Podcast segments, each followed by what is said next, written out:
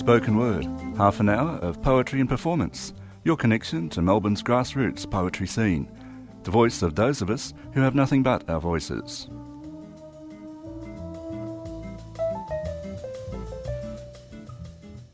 You're listening to Spoken Word. We have author Bob Blunt, author of The Year My Hair Fell Out, a book which depicts experiences of an Australian travelling to South Korea in the 2000s, soon after the Gulf War, when American military bases were operating in the town that he works at in the local English teaching school.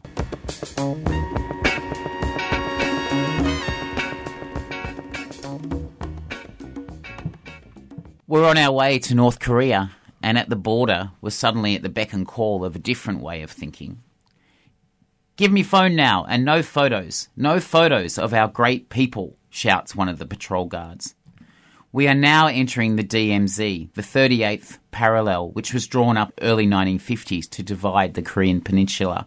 I must say I feel quite overwhelmed, even intimidated. The officer looks at he's in his mid 20s and yells like a Nazi. He makes a command through his loudspeaker. You must do what we and our great leaders say. Grabbing Linda's hand tightly, I ask how a place could ever come to this. Are you naive or something? Think of Ireland and its borders. I mean, it's no big deal, Don. Most of all, just be a good ambassador and don't judge. This isn't middle class suburbia, silly. They're only protecting what they consider theirs. But middle class suburbia doesn't talk to people just like that. Plus, they are so skinny. Take a look at his shoulders. You couldn't compare him to, say, Hooch or Frank, our GL, GI soldier mates in Chuncheon now, could you? They'd have him for breakfast. You'll be in a gulag soon, Don Laridis, if you don't shut the fuck up. You need to be patient. Linda, you are the coolest. Thanks for giving me this chance. I really appreciate it, I say as I kiss her softly on the cheek. The morning bus ride has been a slow amble from Seoul. We are part of a 30 person group tour, mostly made up of South Koreans, but including an Australian mother and her daughter and some Japanese students who are studying Korean in Seoul. We've been divided into two vans, with one tour guide to each bus. Word has it that the company has been successfully operating tours since the late 90s. Where are you two from? I asked the mother and daughter. We're from Maitland, mate. Good to meet you both. I'm Sandra, and this is my daughter, Emma. Don, and this is Linda. By the way, she's a Kiwi, but we won't begrudge her that. Anyway, we're the only white fellas here, replies Emma. Passport, show me ID card now, shouts the same stern young officer.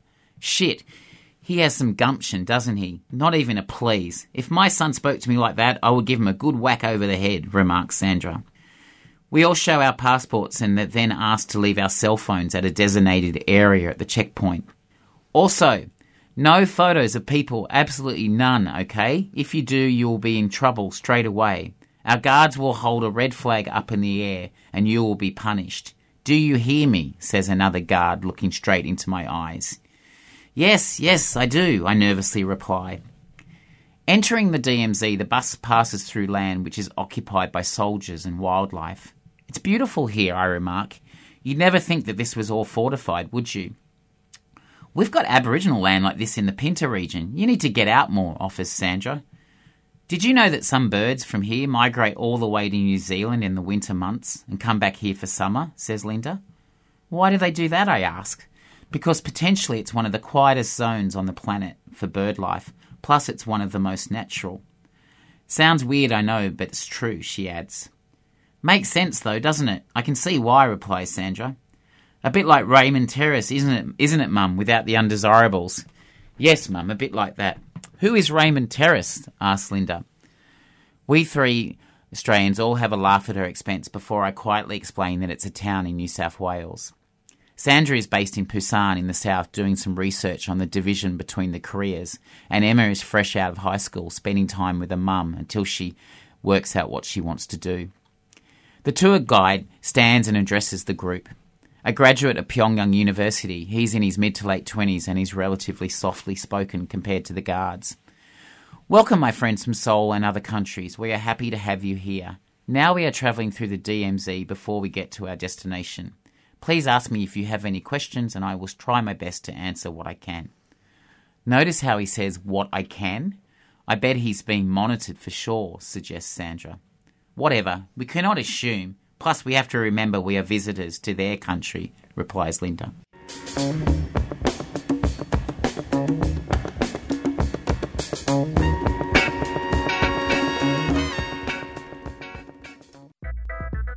A quick word about the live poetry gigs in Melbourne. The Dan O'Connell Hotel in Carlton has poetry on every Saturday afternoon, and Passionate Tongues is at the Brunswick Hotel every second Monday night.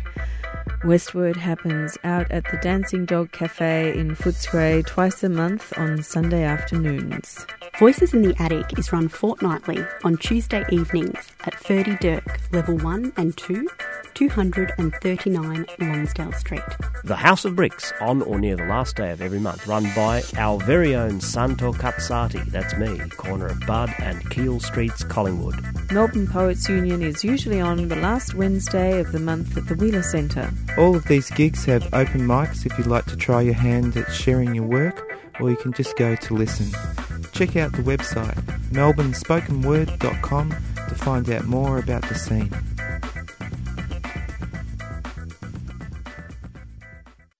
You're listening to Spoken Word. We have author Bob Blunt, author of The Year My Hair Fell Out.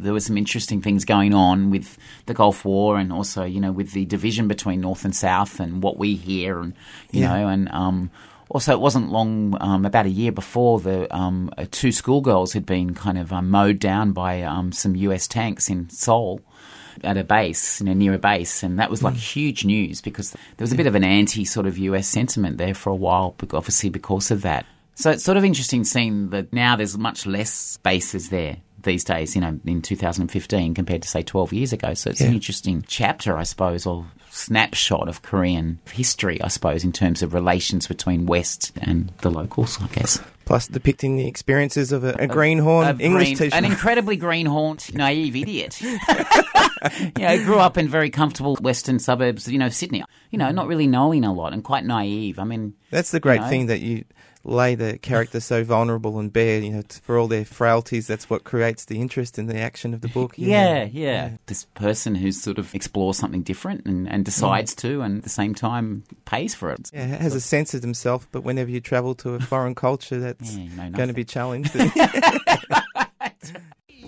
But it must have been a wrong time. My head is in a bad place.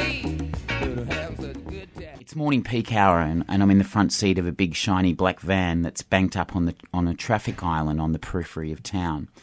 We're on our way from the airport, and to my left is the driver, who, for some unknown reason, reckons it's time for a nap. He's blissfully snoring, this sweaty, smoke stink of a man in his mid 40s, while I'm wondering what the fuck I have gotten myself into, an Australian in his mid 30s, here to teach English, jet lagged, half asleep, and terrified, preparing for an entirely different existence. Outside, the cold Korean winter air has quickly frozen the window panes of the car, and there are traces of grey, washy sleet on the road, with sheets of white snow on the surrounding mountains. The skies a sharp blue colour, and apart from the countless streams of cars passing by and the endless rows of large apartment buildings from here to Africa, there is little to capture the imagination. Seoul is yet another monster Asian city that heaves, an almost sleepless metropolis well over the 10 million mark, far more populated than my hometown Sydney, which I've just left, maybe for good. We're heading to some place called Chuncheon, which on a good day is a three to four hour drive from Incheon International Airport. The internet, the internet has told me that it's a fairly laid back place, a resort town that feeds part of the Han River. Half awake, I rub my eyes and try to get my head around the new surroundings. I prod the driver, his eyes squinting, half sunken in what can only be comically described as a pie faced shape of a head. He snores happily, wearing cl- clothes that reek of a chain smoker, the nic- nicotine emanating from his pores.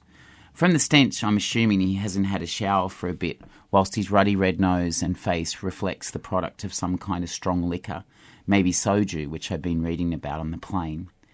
Stirring him again, it is little surprise that the burly man is almost fuming, as he'd only just non verbally informed me that we must sleep. Still, I can't stop scratching my head, thinking what, how, and why the fuck would anyone even think that now is the right time for a nap, here in the middle of a busy Seoul expressway.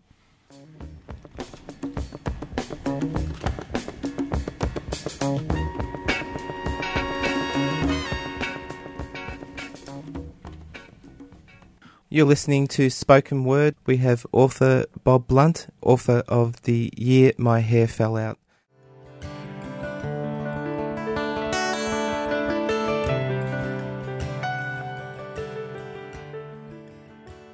And he arrives in this town, and the job doesn't end up paying him for many, many months. So he Yeah, he has to make his own way. And yeah, Well, yeah, he does. He does. He, he sort of like you know leaves he leaves everything that's sort of familiar to him and goes to a totally unfamiliar place and sort of transports his life over to um, South Korea. He knows next to nothing about South Korea, and I guess yeah. And then he gets there and he realizes that um, the actual company's gone belly up, and um, yeah, they're not actually paying their employees and. Um, and they sort of started with the locals, and then it went through to the Japanese staff, and then the foreign staff. So yeah, so the foreign staff hadn't been paid for two or three months, and, and when Don Don gets there, you know, he's sort of like, you know, this news is really quite, um, I guess, quite hard on him, I suppose, like it would be.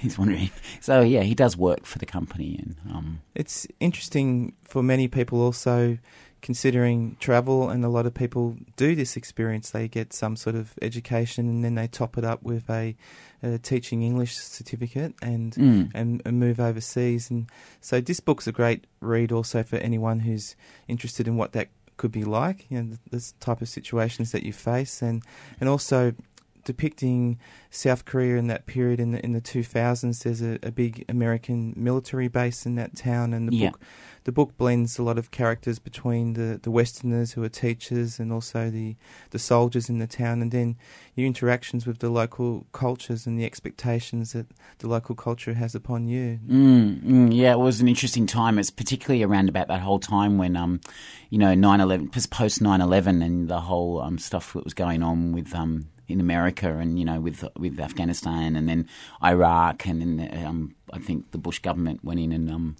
decided to bomb the crap out of Iraq, um, you know, unannounced almost or sort of uninvited, at least. and um, that was an interesting time because, though, of course, of those um, American war bases that were, um, you know, set up in around South Korea to protect the South from the North. Um, there was a lot of um, interesting sort of tension and um, you know between you know teachers and um, military and locals at that particular time, Well, just in terms of the world environment, I suppose. Yeah. You know.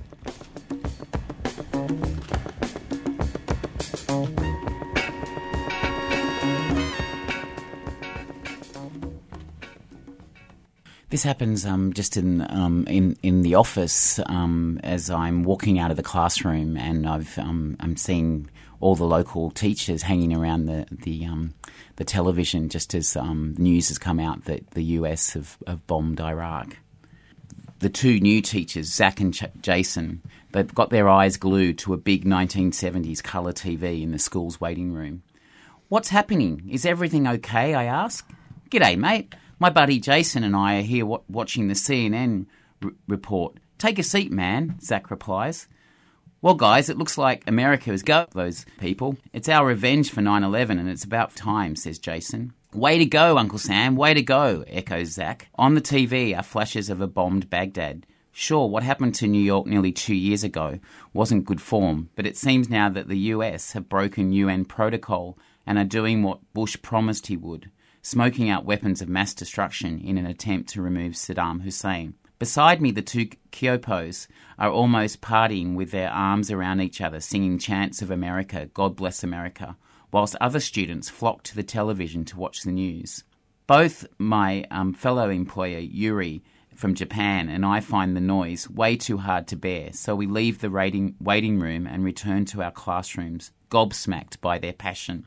Noticing our lack of interest and disgust, Zach walks into my room looking almost worried. What's up, man? Aren't you happy, man, that your America, I mean our USA, is going to make this place a better world?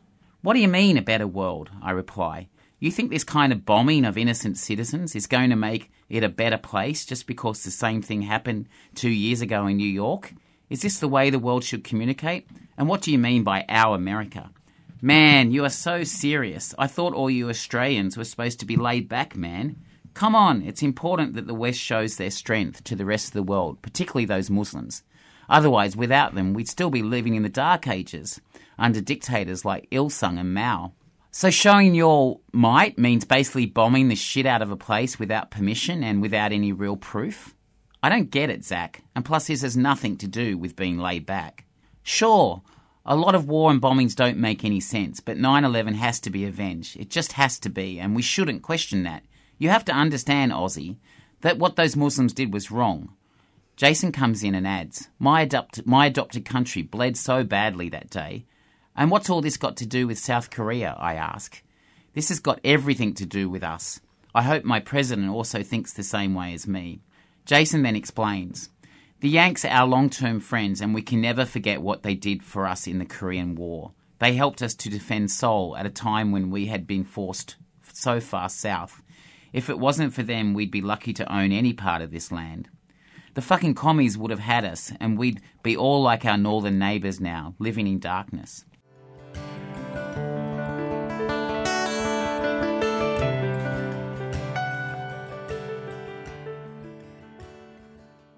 You're listening to Bob Blunt, author of The Year My Hair Fell Out, reading on spoken word on Community Radio 3CR.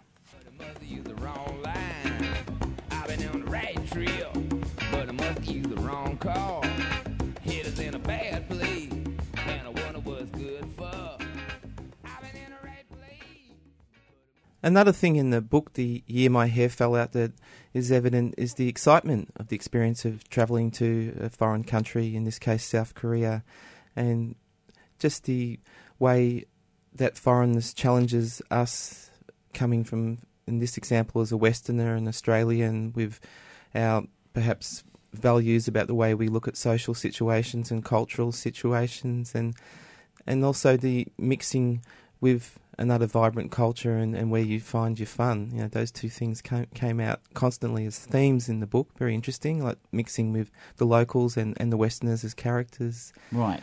For, for yourself, um, during that period, um, what was some of the things that challenged you most in, in South Korea? I think understanding South Koreans, you know, because I really had no knowledge about any South Koreans before I went there, and um, and what really really struck me was just the way the um, you know, their culture works in um, certain ways, and also the fact that it was changing so much then, you know, from the days of like you know, because there still is this element of Confucian tradition within South Korean culture, but at the same time that has also been um, kind of melded or meshed in with, um, you know, new modernity and, you know, fast um, internet and all that sort of stuff. And, you know, I mean, they really are the sort of one of the kind of powerful economies of the world, particularly in Asia.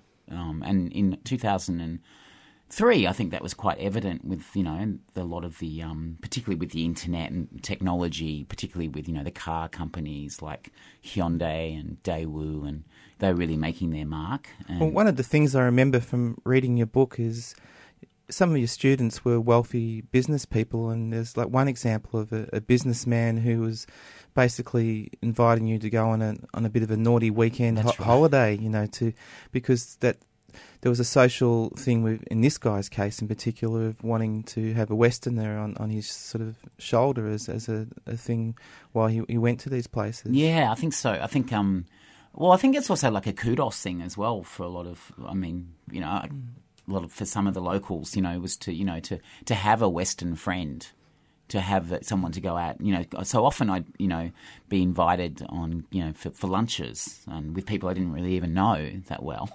So how, Um, did, how did that feel for you? Because I, I imagine your point of view, you've got a sincere point of view where you're really interested in finding out about these people and their culture, and, and you're coming from your experience. And how does it overlap? Like, how did it feel? It was quite strange.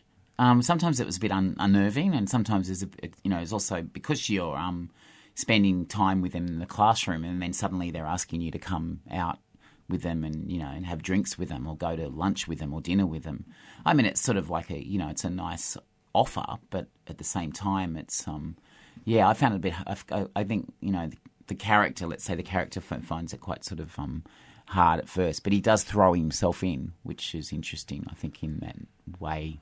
Yeah, You know? that throwing yourself in and, and meeting people and getting beyond that sense of us and them, and, and Yeah. becoming more more part of the, the country that you're now living in. Well, that's right. I mean, and also I think one thing that struck me about South Korea in some ways was the collectiveness of the culture and in the way that they do sort of like, you know, hang out as a, as a group and that there's sort of, you know, there's always that sort of, um, you know, um, embracing the other element, which is quite interesting. And I think that South Korea, you know, for, you know, South Korea was really in the dark for a long, long time. Yeah. Um, so I, it was quite an interesting transitional period. I th- probably was even happening 10, 20 years before with other foreigners. But, you know, just in terms of its change and, um, you know, development and, um, you know, and locals wanting to get to know like Westerners and, you know, and, and, you know, offering their hand, I suppose. yeah. So it was a very generous culture as well. Yeah, yeah, yeah, pretty generous and pretty, um, you know, just really kind of, kind of enthusiastic and Well, would you like to give us an example from the book of one of the interactions, perhaps with some locals that you know as you're getting to know them? yep. Great. Yeah. Okay.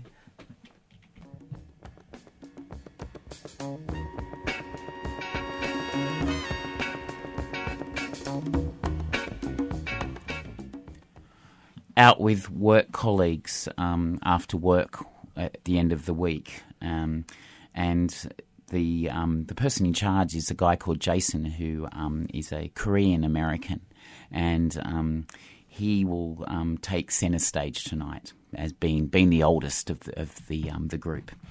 Um, Jason will take centre stage tonight, seeing he is the oldest here aside from Daphne. He will order, initiate the toasting, and control everything in Korean culture. The boss always gets privileges at the table and is always the master of ceremonies. We're expected to follow him and not even eat before him. Four bottles of the finest soju arrive, and each member of the table stands for a toast. I stand excitedly, and instead of waiting for the others, I fill my glass before Jason tells me to wait my turn. Having spent some time in the States, he can understand that I'm, I might know how, how prot- protocol works. So, in a backhanded, joking kind of a way, he tells me not to offend him. Together we shout kombe or cheers, and starting from him, we go around the table and do our best each to down the soju in one shot. But it doesn't stop there. Jason gestures to the waitresses to refill our glasses. I can hardly control my giddiness, taking to my chair like an amateur, while Mona, my other colleague, face turns a bright shade of pink. Two many barbecues are set up on the table, and it is Zach and Jason, the two Korean Americans, who cut the meat into bite sized pieces using scissors, while an endless supply of green lettuce leaves and small bowls of garlic and bean paste are brought to our table. Kevin whispers to me to take some water to nullify the soju so that I won't feel too sick on an empty stomach. The small grills are then heated and the indoor barbecue begins. For an hour or so, we feast on succulent, succulent supplies of meat, which we cook and roll up into lettuce. For a meat lover, this is a real treat. A classy Korean restaurant with some locals who know what they're doing. The last course is a bean paste soup that is piping hot and served with barley rice on the side. Dessert then arrives in the shape of a plum drink, which is sweet and refreshing. When we finish up, we're more than ready for some heavy drinking by the university gate.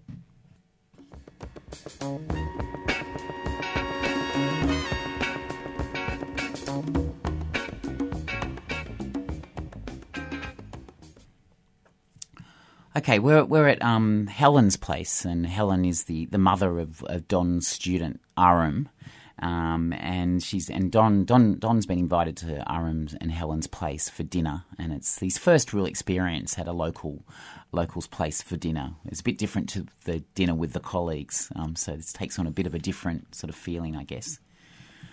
Okay.